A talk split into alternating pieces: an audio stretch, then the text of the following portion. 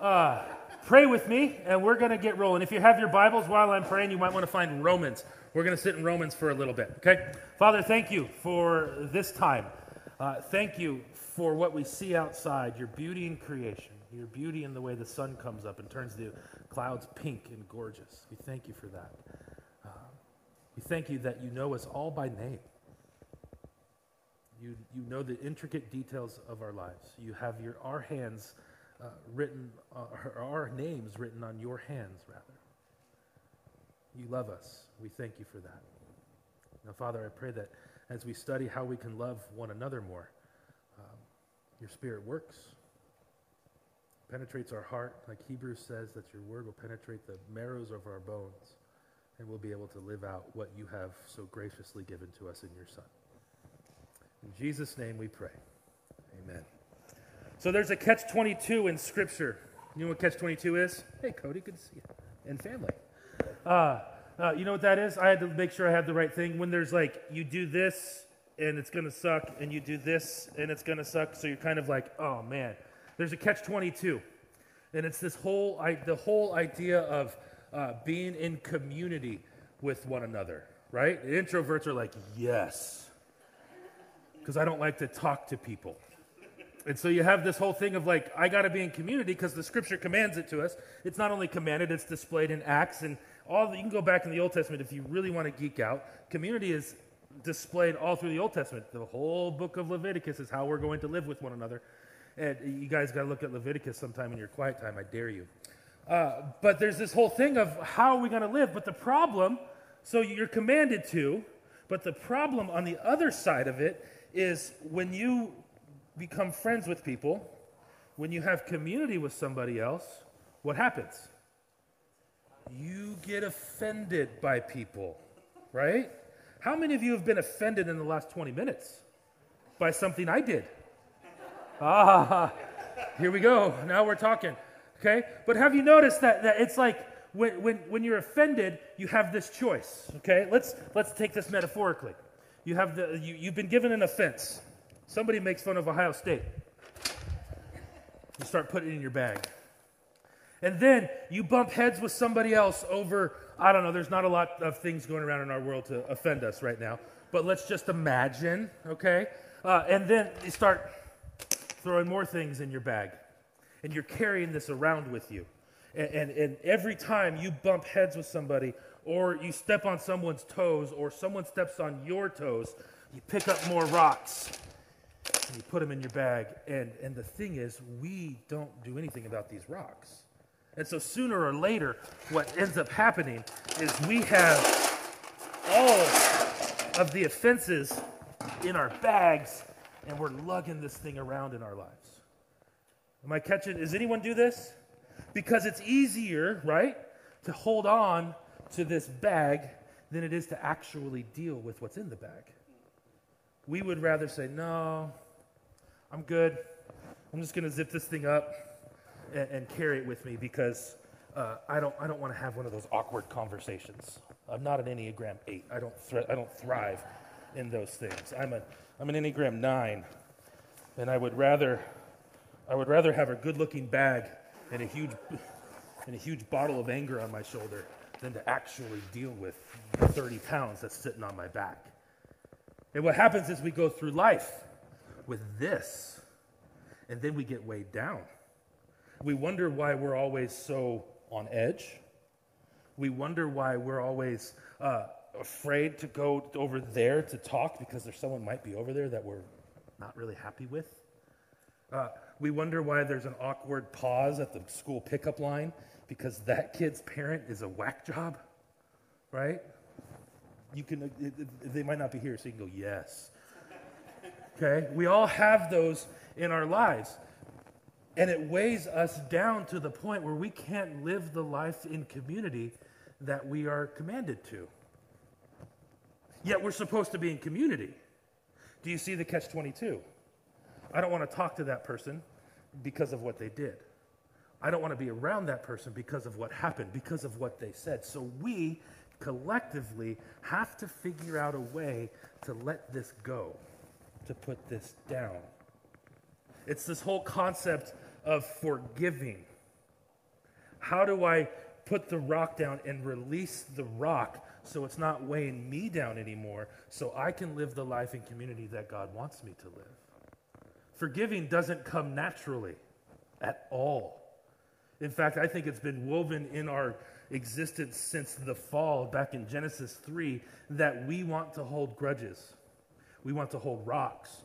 We want to get that person back for what they did. It, and forgiving seems impossible.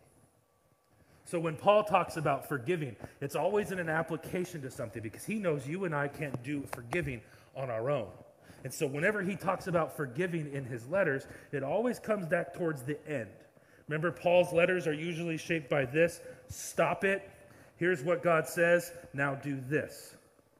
Okay? Here's what God says God says forgiveness. God says to, to live with each other, uh, one another, love one another.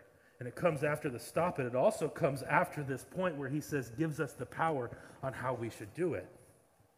Paul says, if you're going to forgive, you're going to need some help because there's no way possible. In Romans 12, we see this laid out. Romans 12, Paul gives us a couple insights, maybe two, maybe more. Today we're going to look at maybe two. So I'll say maybe two insights. It might go longer, depends how much time I have. But Paul says this that uh, he gives us insights on how we can forgive and how we can live peacefully with one another. So if you have your Bibles, Romans 12, if you're looking for Romans, find, find Psalms, turn right and go almost to the end. Okay? Uh, it'll be there. If you're on your Bible app, just look up Romans. It's easier. Okay? Romans 12, we're going to look at verse 14. It says this Bless those who persecute you. Bless, do not curse. Rejoice with those who rejoice. Mourn with those who mourn. Okay, there's a first, there's one insight here, okay? The first one we see. It says, when you're persecuted. Now, persecuted, we think of what's happening in other countries where they look at Christians and they throw them in jail. Okay, that's what we think when persecuted happens. There's a different definition for persecution. That's in there, that meaning is there. It's not all it means. Persecution doesn't have to mean you're being killed for your faith. Persecution could also mean that, that you're being harassed by somebody. This person troubles you. Do we all have those people? Wives, you can elbow your husband, it's fine. Or you can elbow the person next to you, it's fine. That happens too. We need to learn how to forgive. It doesn't always have to be in your relation, in your faith. And so Paul says this bless those who you can't get along with for whatever reason is there that you can't get along with them. This is comforting to me because, in a weird way, we're told that we are going to bump heads with one another. We're going to have disagreements. It doesn't say if you're persecuted, it says you're persecuted. When this happens, bless them. And this is shockingly counterintuitive. In fact, there's a scientist named Everett Worthington. Okay, he, he's out of the University uh, or Virginia Commonwealth University. His name's Everett Worthington. He did. He's a psychotherapist kind of guy. He did something where he put his his subjects under like a brain mapping thing. This is when medical stuff I'm saying it wrong, okay? He, he starts to trace brain activity. And when his subjects were about to take place in something with revenge, their neuroreceptors lit up like Vegas. Okay, they just started firing. And he said, Yes, this is how we're wired. This is how we're, we're, wired for revenge. We get, we get excited to do it. Why? They hurt me, I'm going to hurt them and then we feel good about it. Paul didn't have the fancy neuroreceptor lines with, to talk about it, but he does address it. And he says, when someone persecutes you, don't think about revenge. Hang on, I'm getting a whistle. Instead, he says something different that's even worse bless them. Now, this isn't condoning evil. Blessing someone isn't saying what they did is okay. It's not denying the hard thing that they did. It's not uh, giving them permission to do it uh, over to you. He says, bless them. Christianity doesn't condone evil ever. Evil is real, evil hurts, and evil does matter and has long term effects that we need to pay attention to.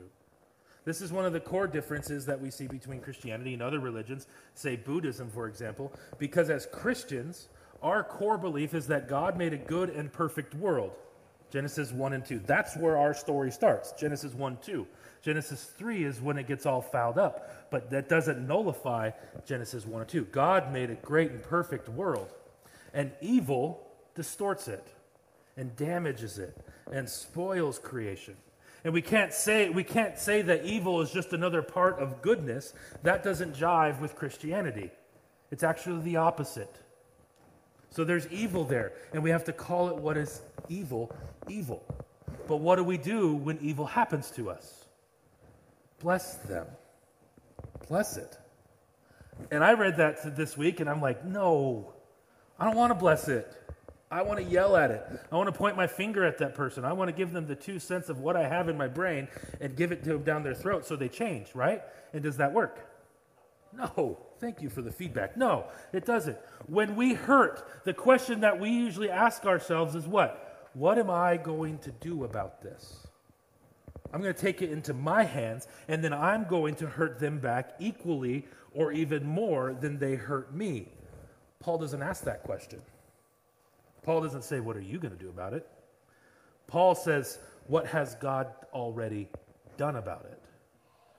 So there's evil in the world. It's not what are you going to do about it? What's God done about it? Paul paints this picture of following Jesus. At the center of this picture is a humanity at the height of evil. This is what the first part of Romans is about, right? For all have sinned and fallen short of the glory of God. Every, no one is without an excuse. There's evil in this world. What are we going to do about it? Nothing. What does God do about it? Romans 5 8. He moves towards us in reconciliation. He moves towards us in peace. He moves towards us not in disassociation, not in avoidance, but in association, in relationship. While we were in the worst shape of our lives, what does God do? He approaches us, puts himself on a cross so that there can be forgiveness, so that there can be a relationship that is restored. Instead of revenge, what does God do? He blesses. So, what does it mean to bless? The following verses clear it up, but not really.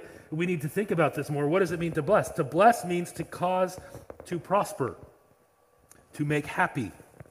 To curse means doom, to invoke evil upon. Instead of seeking revenge, instead of holding the bag of rocks that I'm holding on my back, uh, it, it, it, does, it means letting them go. We are to bless them. Specifically, when something good happens to them, rejoice with them which is hard because when something good happens to that person, and we all have that person in our mind, we want to go, oh, come on. Seriously? Them?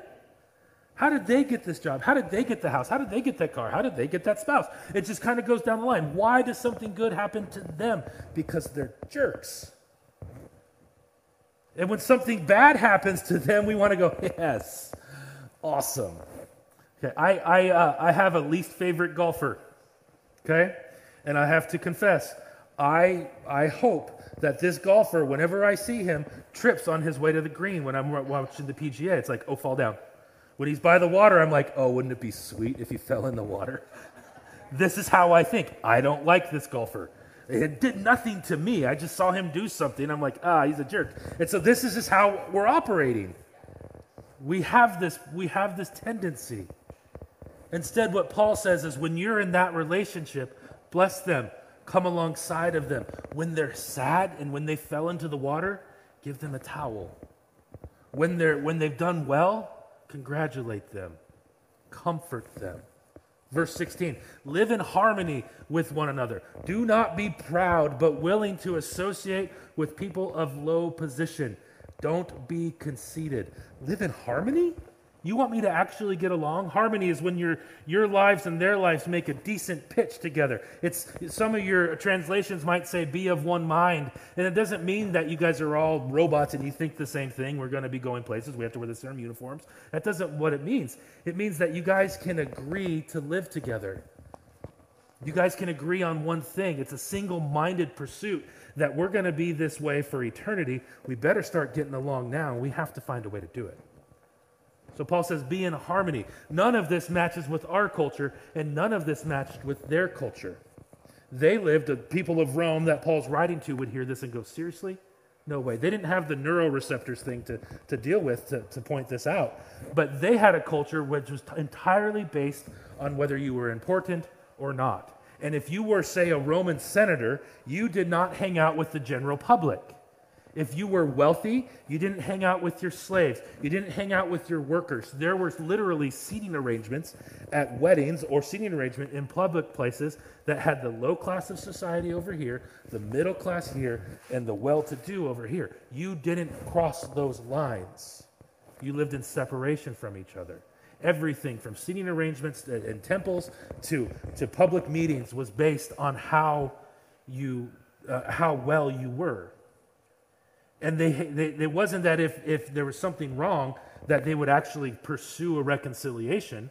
No, they loved this idea of apathy. Apathy meant that you were smarter. You can go, eh, whatever. I'm just going to let it go. I'm not even going to do anything about it. I'm not going to do something to fix it. They prized that. This is what the philosophers loved. If you could remove yourself from a situation, you could be above it and you could be better than this. So you would never bless someone who's different in a different class than you. You would never bless someone who would hurt you. You would never do that. Instead, you would curse them and you would seek their demise as often as you can. And the posture of this and the posture that hits us in that, in the same way that it hit them, is what Paul says at the end pride, arrogance, and conceit. When you think you're better than someone, what are you? Arrogant. We all know those people. They're arrogant. They're better than us. They're the elites. We, they don't like us. We don't like them. Instead, Paul says, no, no more of that. Look at what God did. God's better than us, yet he associated with us. God moved towards restoring the relationship. We should follow the same way, just as Christ died for us, which is the first key to overcoming some of our forgiveness issues right? This is the first, this is one of the insights that Paul talks about. Getting rid of your arrogance and pride. By view of God's mercy, he moved towards us, and we are to have that same mercy and move towards the others when there's a broken relationship. Instead of seeking revenge, which isn't mercy, seek understanding, seek grace, seek restoration, because you have experienced it too. Jesus tells the parable in Matthew where, where somebody, where a guy comes and he owns this huge debt, right? And he goes before his debtor and he says, I can't pay it. And the king goes, All right, I'll forgive it. And then he goes back outside and finds someone who owes him a dollar and shakes him down and throws him in prison. Jesus goes, That's not forgiveness because this man was forgiven his enormous $300,000 debt and he went and shook down someone over a dollar. He hasn't been living by the mercies that he was just given. Because we have received mercy, we give mercy. This last section in Romans 12, right? Remember the, the section of Paul's writing. Romans 12 is, begins the last section of now what do we do? In Romans 1 through 11 is some pretty awesome theology. Uh, Paul waxes eloquently on and on about our relationship with God. In Romans 12, there's a shift. And he said, begins it with a therefore. And then he says, What? Therefore, I urge you, brothers and sisters, in view of what? God's mercies. This is the motivating factor in all of our relationships. In view of God's mercy. What? Offer your bodies as a living sacrifice, which means sometimes you do what you don't want to do, holy and pleasing to God. This is your true and proper worship. And then there's the break. We all go, yeah, that's the easy part. Here, don't conform to the pattern of this world in this time. Don't conform to this idea of you're better than somebody else. Don't conform to the idea that you have to get revenge. Don't conform to that idea, but be transformed. How? By renewing your mind. Then you will be able to test and approve what God's will is his good, pleasing, and perfect will. And what's God's will? That we should love one another, just as he had loved us. Now you've seen the mercies. Live like you've received it. Live like you need that mercy and give that mercy and grace to somebody else. Don't react like everybody else does. I have to learn this a lot, especially lately. There have been some things in the past 19 months, like you, that have happened to me that have set me off. And I don't want to be around certain people. So I pick up rocks And I go into meetings and I go into settings where I'm just like, oh, I want to jump down this person's throat. And in me thinking about this passage a few weeks ago, looking at it going, oh man, I have to learn how to forgive. Because I got to live with these people. It's not my wife, don't worry.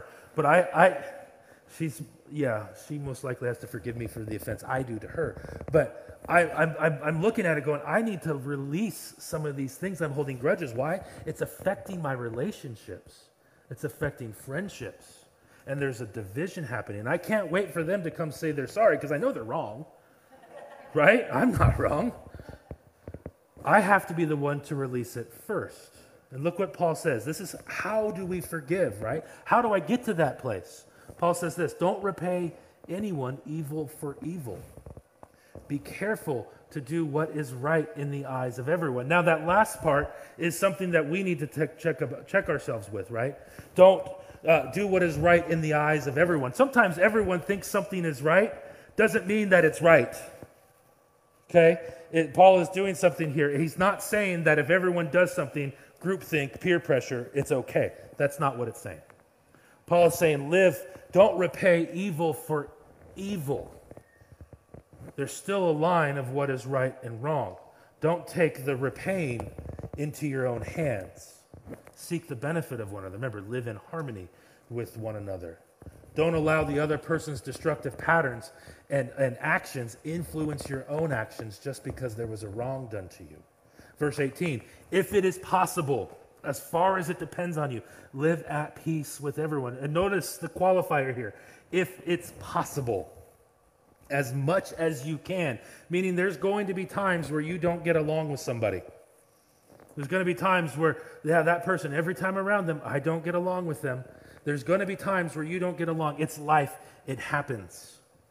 You're not going to love everybody, you're not going to enjoy everyone's presence. But if it's possible, which means that there's probably a good chance, still be peaceable.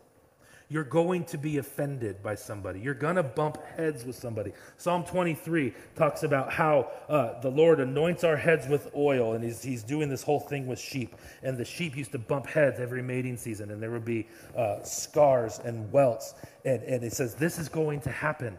Okay, we're to bump heads. We're to get hurt. This is why the Lord covers, uh, the shepherd would take the oil and anoint their heads with oil so it would heal the scar. And then when they would bump heads, they would glance off. And instead of knocking the other sheep out, they would just prove their point with a glancing blow. It wouldn't be so devastating. So Paul says, as much as it depends on you, don't let it, when you come bumping heads with somebody, don't let it be a devastating blow. Don't ruin a relationship about it. My coach in football used to say this you're going to get offended, you're going to get hurt, so toughen up, Buttercup, and find a way to deal with it without destroying the team. Football practice usually means there's a lot of fights happening because guys are guys and we tend to do things. We're dumb. Okay? You're going to get offended. Don't let it get into the locker room. Don't let it destroy the community. When it, and when it happens, and it will, seek the best for that person, which means this the revenge that you're planning, what you would do when something does when someone does you wrong, stop it. It's not an option. Verse 19. Do not take revenge, my dear friends, but leave room for God's wrath. For it is written, It is mine to avenge. I will repay, says the Lord. Now, revenge can be subtle. Revenge comes in many shapes and forms. It's not always uh, slashing tires or, uh, you know, bombing people. It's not always revenge. I don't think you're going to go bombing people, but, you know, you get the point, right? Revenge isn't always this awesome display of power. Sometimes revenge looks like this Can you believe what so and so did? OMG. Okay, I can't believe it either and you start tearing down the other person's re- the other person's reputation because they did this and they offended me. That can be revenge. You destroy them. It can look like a cold shoulder. Oh, yeah, I'm ignoring you. I don't want to talk to you. I've just lessened you. What have I done? I've made myself better. I've given you a cold shoulder. I don't want to talk to you anymore. You pretend that they don't exist. It's subtle, but that's still a form of revenge we're not on speaking terms anymore. And sometimes you haven't even told them, and they're left going, What the? What did I do? subtle comments to undermine their credibility or even excluding, excluding them from various forms of community. Revenge comes in all shapes and sizes, it's not just the violent ones. Now, did you notice who Paul brought into this? He says, You don't take revenge. There's a difference here. Paul says, Leave it in God's hands. There's an offense between you and somebody else. And Paul says, Let God handle the punishment part. It's the ultimate God card. Let Jesus handle this one, He'll handle it. Here's what happens. Each one of us has a code of right and wrong. Wrong. And when that, ju- when, that, uh, when that code or that sense of law, that justice with us is wronged, the first thing that we do is we start planning. We're left wondering what happened to this code? How come they broke it? Where is our justice? And when our justice doesn't happen the way we want it, deep down inside, we start wondering did anyone else see what happened to me? Do you see what they did to me? Now they saw that. No one saw it. Then I'm going to take revenge because I have to fight for myself. I have to fight for my standards of justice. I have to put up my walls. And no one saw this. I'm going to take care of it. They weren't punished the way that I would punish them. Does this sound familiar yet? Now I'm going to take care of it. And because of that, revenge is the next step. Apparently, there's no accountability. Now it's up to me. I will be the justice. Now, to the Hebrew mind, God's wrath and God's justice are the same.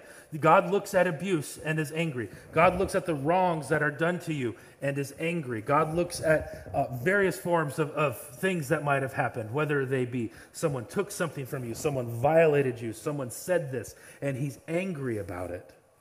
So when we see the phrase, when we see that, leave room for God's wrath, it's really saying, leave room for the only one who can ever bring justice.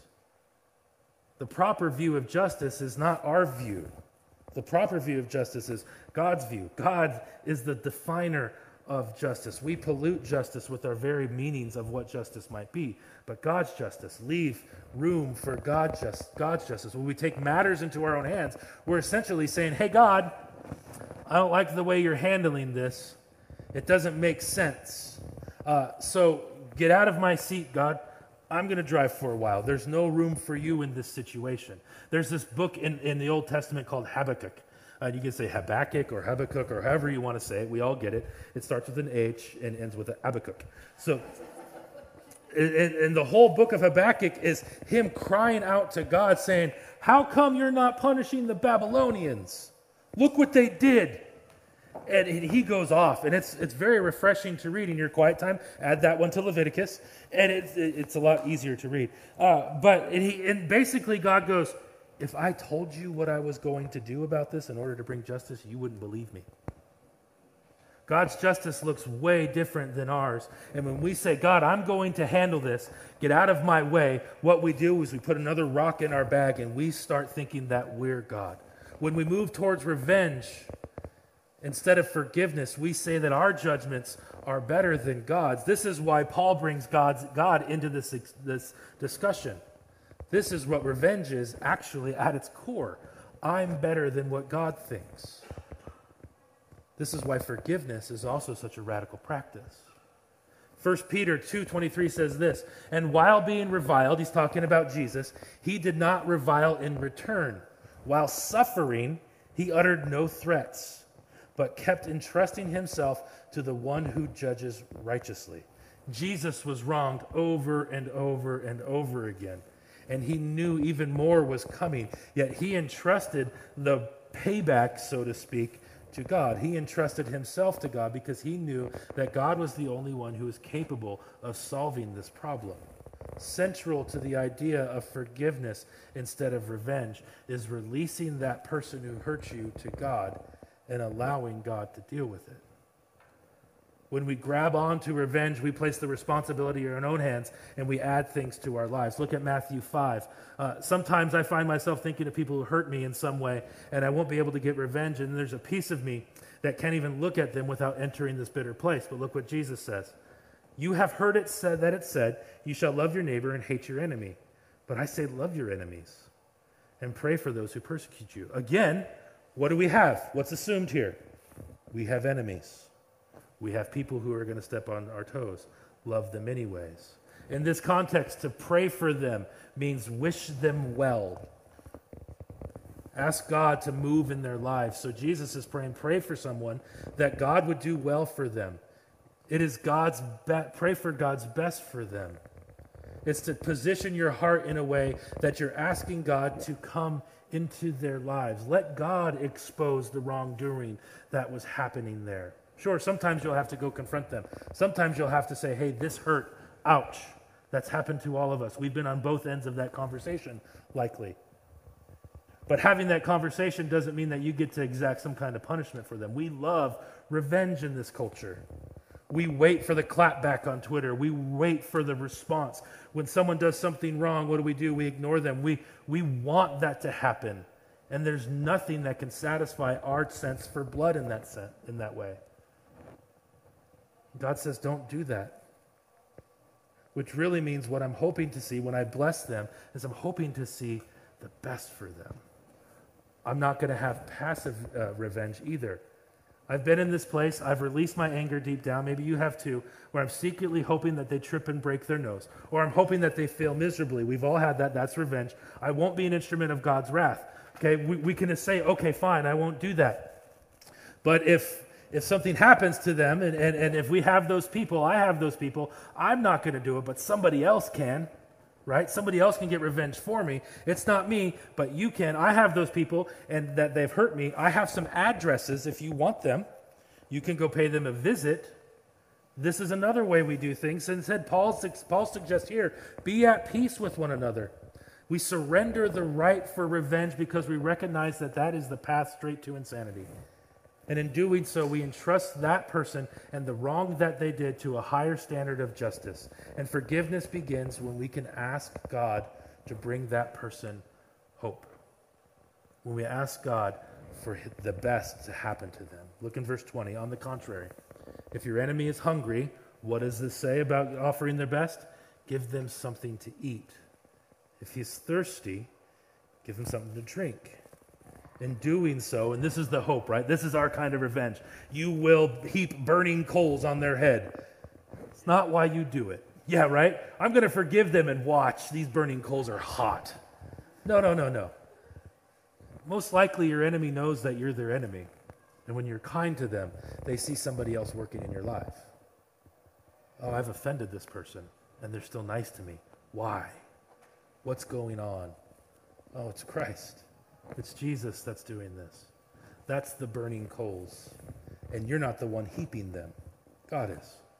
It's the Spirit working in their lives. Remember, Paul is talking to a community of believers that weren't getting along in Romans. He's saying, This is how we get along. Don't be overcome by evil, but overcome evil from good. So we have to forgive. We have to find a way to take the backpack off, right? We have to be able to say, I'm going to release this. I'm going to put this down and not carry it so that I can live again. Wow, that was heavy. We have to figure out that in our lives. If we're going to love one another like we're commanded to, we have to be able to forgive. And forgiving is hard. There's a, a psychologist, author, he wrote this book called Boundaries, and he's written a whole bunch of other stuff called Henry Cloud and he usually writes with a Dr. Townsend. And he has these definitions of forgiving that I think would be wise for us. As we learn to forgive people, there's some parameters with forgiving, okay? The first thing we have to know when we forgive somebody, it doesn't mean that we condone what they did. Forgiving is not condoning evil. When I forgive them, I'm not saying what they did to me was right. When I'm forgiving, I'm setting someone else free myself for having to take revenge. I'm setting them free for what they did to me.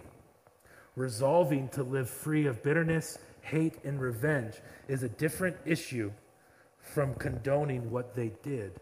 So when we talk about forgiveness, what they did, I'm not saying, I forgive you from this. That means you could do it to me again. No, what they did was wrong. That's clear. Evil is evil. Evil is never good. Evil is evil always. What you did was evil. Not condoning it, but I'm going to release you from the penalty. Forgiving is not always forgiving or forgetting. We hear this say, right? Forgive and forget. Forget the offense. No, no, no. Some people are toxic. Some people are dangerous. And they're going to abuse, they're going to hurt, they're going to manipulate again and again and again. We forgive them, we release them, we take away the sentence that we've put on their lives, and we say, God's going to handle you. And I might not ever be able to be in a room alone with you ever again. That can be forgiving. We forgive, we set them free, we've dropped the rocks, but their actions are toxic and I can't be around you. Uh, if there's an abusive situation, you can forgive them and then get to a safe place. We see this, and this has been abused all the time in the church. There's an abusive spouse to another spouse, and we say, You have to forgive them and learn to live with each other. No, no, no, no, no, no. Forgiving them means get to safety. Set up some boundaries so that it doesn't happen again, especially in places where you've been abused and hurt. Getting uh, a restraining order might be okay with forgiving somebody. Let the consequence of justice and laws play out. Those are different issues than issues of your heart. Forgiving doesn't always mean reconciling. It takes two to reconcile, and forgiving the person doesn't always mean you're going to get back together. Forgiving the person doesn't mean that you'll start a business together again. Forgiving the person doesn't mean that you'll go back to the way things were before. What happens is we get this all confused, and the person who's done the wronging says, You're supposed to forgive me, and we're supposed to ignore the wrong that was happened. And, and that's not true. Don't get suckered into that. We may forgive them, extend the love of God to them but that's a different thing from reconciling. Sometimes it may be that what they did means you can never go back to the way things were before. Uh, my, my dad had a construction business and, and he would build churches all throughout Southern California, amongst other things.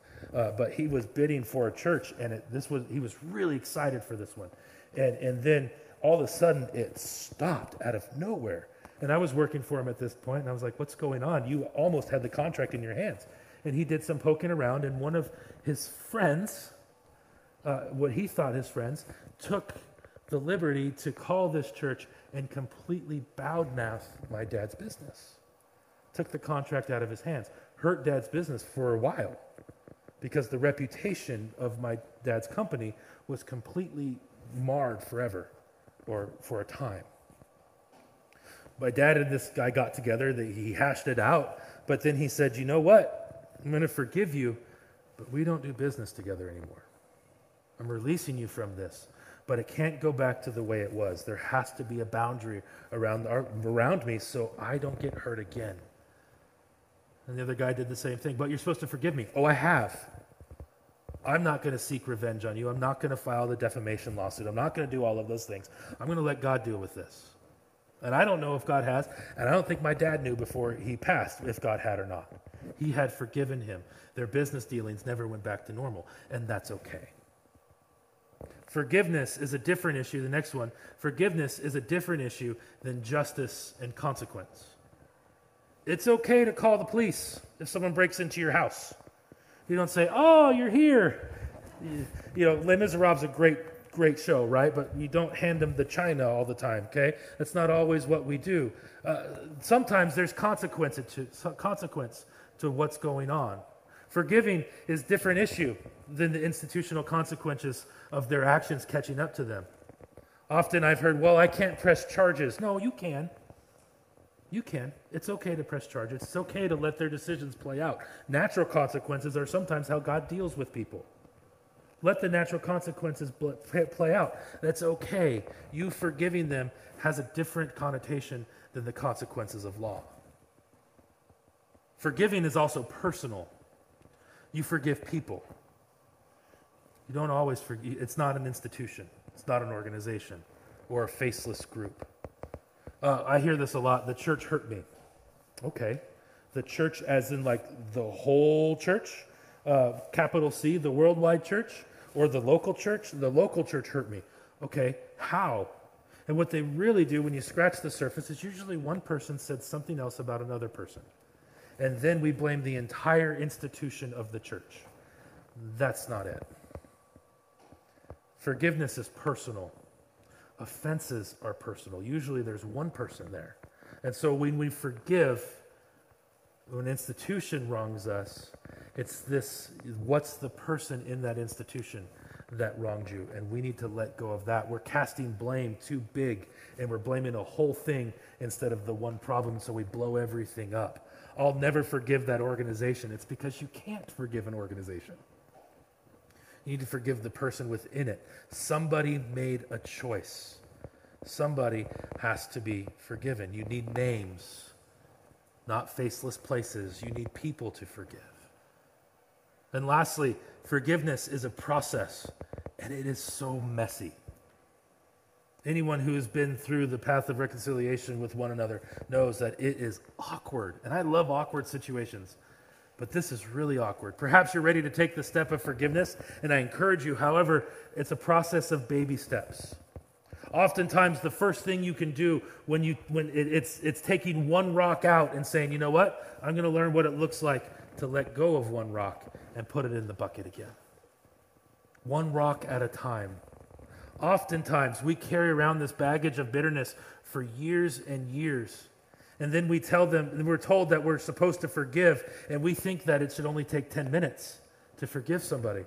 No, it takes a long time. It takes learning how to walk with the 30 pound bag off of your back, how to stand, and how to have the right posture. You have to relearn it. Sometimes wrongs have been done to us that shape us in many ways that we're not aware of.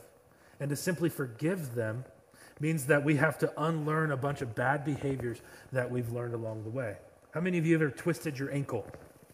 Yes? I think we've all done this. How many of you ever done something bad where you walk with a limp for a while? What do doctors say? Don't walk with that limp all the time. Why? Because you're going to create a bad habit and then you're never going to get rid of that limp. Same thing with forgiveness. It takes a while and it hurts to learn how to re walk again. Paul says you're going to have to learn, forgiveness says you're going to have to learn how to walk normally, and it's going to take a few steps to do it. Forgiveness is a personal, and it takes a long time, and it's messy. One tiny step at a time. But slowly, as we learn to forgive, we're finally able to unload the weight that you and I carry around, and we find that we're free to live again. We're free to love one another again. We're free to serve one another again because what's weighing us down has been removed. I think as we as we come to the close of this part of the service, we know that there's somebody in our lives that we need to begin the process of forgiveness with. We can close our eyes. Maybe you've been thinking about this the whole time, but there's something that you're holding on to that you just need to say, okay, God, I'm going to try this. I'm going to take this rock out of the bag and I'm going to see what it looks like, one rock at a time, to say, I'm not going to live with that one anymore. That was loud. I'm not going to live with that one anymore. Maybe today is the day where you start holding a rock and you go, What would it be like if I can be free from this? If I can put this down again? How would your life be different? Doesn't mean you have to be besties with them all over again. It doesn't mean that you have to trust them with watching your children. It doesn't mean that you have to invite them to every get together you get, but you're not going to carry the weight anymore. And then what you find is, you know what? That feels good. Cover your ears. I'm going to try it again. And then I'm going to try it again. And soon and, and later, these rocks become, you know what? I like this. I don't have to worry about that relationship anymore. I am free to worship in my church without looking over my shoulder. I am free to do things in my life without wondering what they're going to do with us. And remember, the key to our forgiving is realizing that you and I have been forgiven too. First, when we have offended, God forgives. The picture of God throughout Scripture is that God saying, Return to me. I'm not mad at you. I'm not, I don't have a list of all the things that you've done. I'm not angry with you anymore. Let's talk about this. I've forgiven you so much to the point where I've died for you so that we can have a relationship. I took the 99 steps so you could take the one back to me. Come on. Let's live in right relationship. And so today, as we ponder the rocks that you and I carry. And we begin to release them. I'm going to encourage us to do this. Before we start releasing them, head over to the communion table. Take a second. Look at the cross. This is how God's forgiven you when you were offensive. And in the same way, may we begin to release these things so that we can have a better relationship with one another. Because we've been forgiven in a major way. Let us forgive one another. So, would you bow your heads, close your eyes? We're going to pray. And then, as you're ready, we have the communion table over here. Go at your leisure and, and pick it up. Take it and start the releasing process. Father, thank you for forgiving us. Thank you for loving us when we were so offensive to you. We've all done it. For all have sinned, all have missed the mark, all have offended you, all have gone the wrong way. And yet you love us still. And you say, I'm going to I'm going to meet you there. I'm going to seek the peace with you. I'm going to love you. I'm going to seek your highest good. I'm not vengeful. I want to establish a relationship, whatever it looks like. And so, God, as we've been forgiven, let us forgive. Let us release the stones that keep us separated, that keep us divided, so that we can love one another. And in loving one another, the gospel is spread. And perhaps there's someone today that needs to take that first step in saying, God, I need to be I need to accept your forgiveness. I need to accept what you've done for me. I need to accept your, your sacrifice on the cross. Maybe you've never done that. Today might be the day that you take that first step and seek a right relationship with God so that you can have a right relationship with others. And if that's you today, I encourage you. It's simple. Jesus, thank you for your forgiveness. Just say that. I accept you today. I accept the relationship between you and I. Thank you for loving me when I was still yet a sinner. Forgive me. And that's it. And then we forgive others. So, Jesus, help us to forgive. Can't do this without you. There's no possible way we can. So, help us to forgive. By your Spirit, work in our hearts. Bring those names to the forefront so we can let go. And as Hebrews says, throw off all of those little things that hold us back so we can run the race with you. It's in your name we pray. Amen.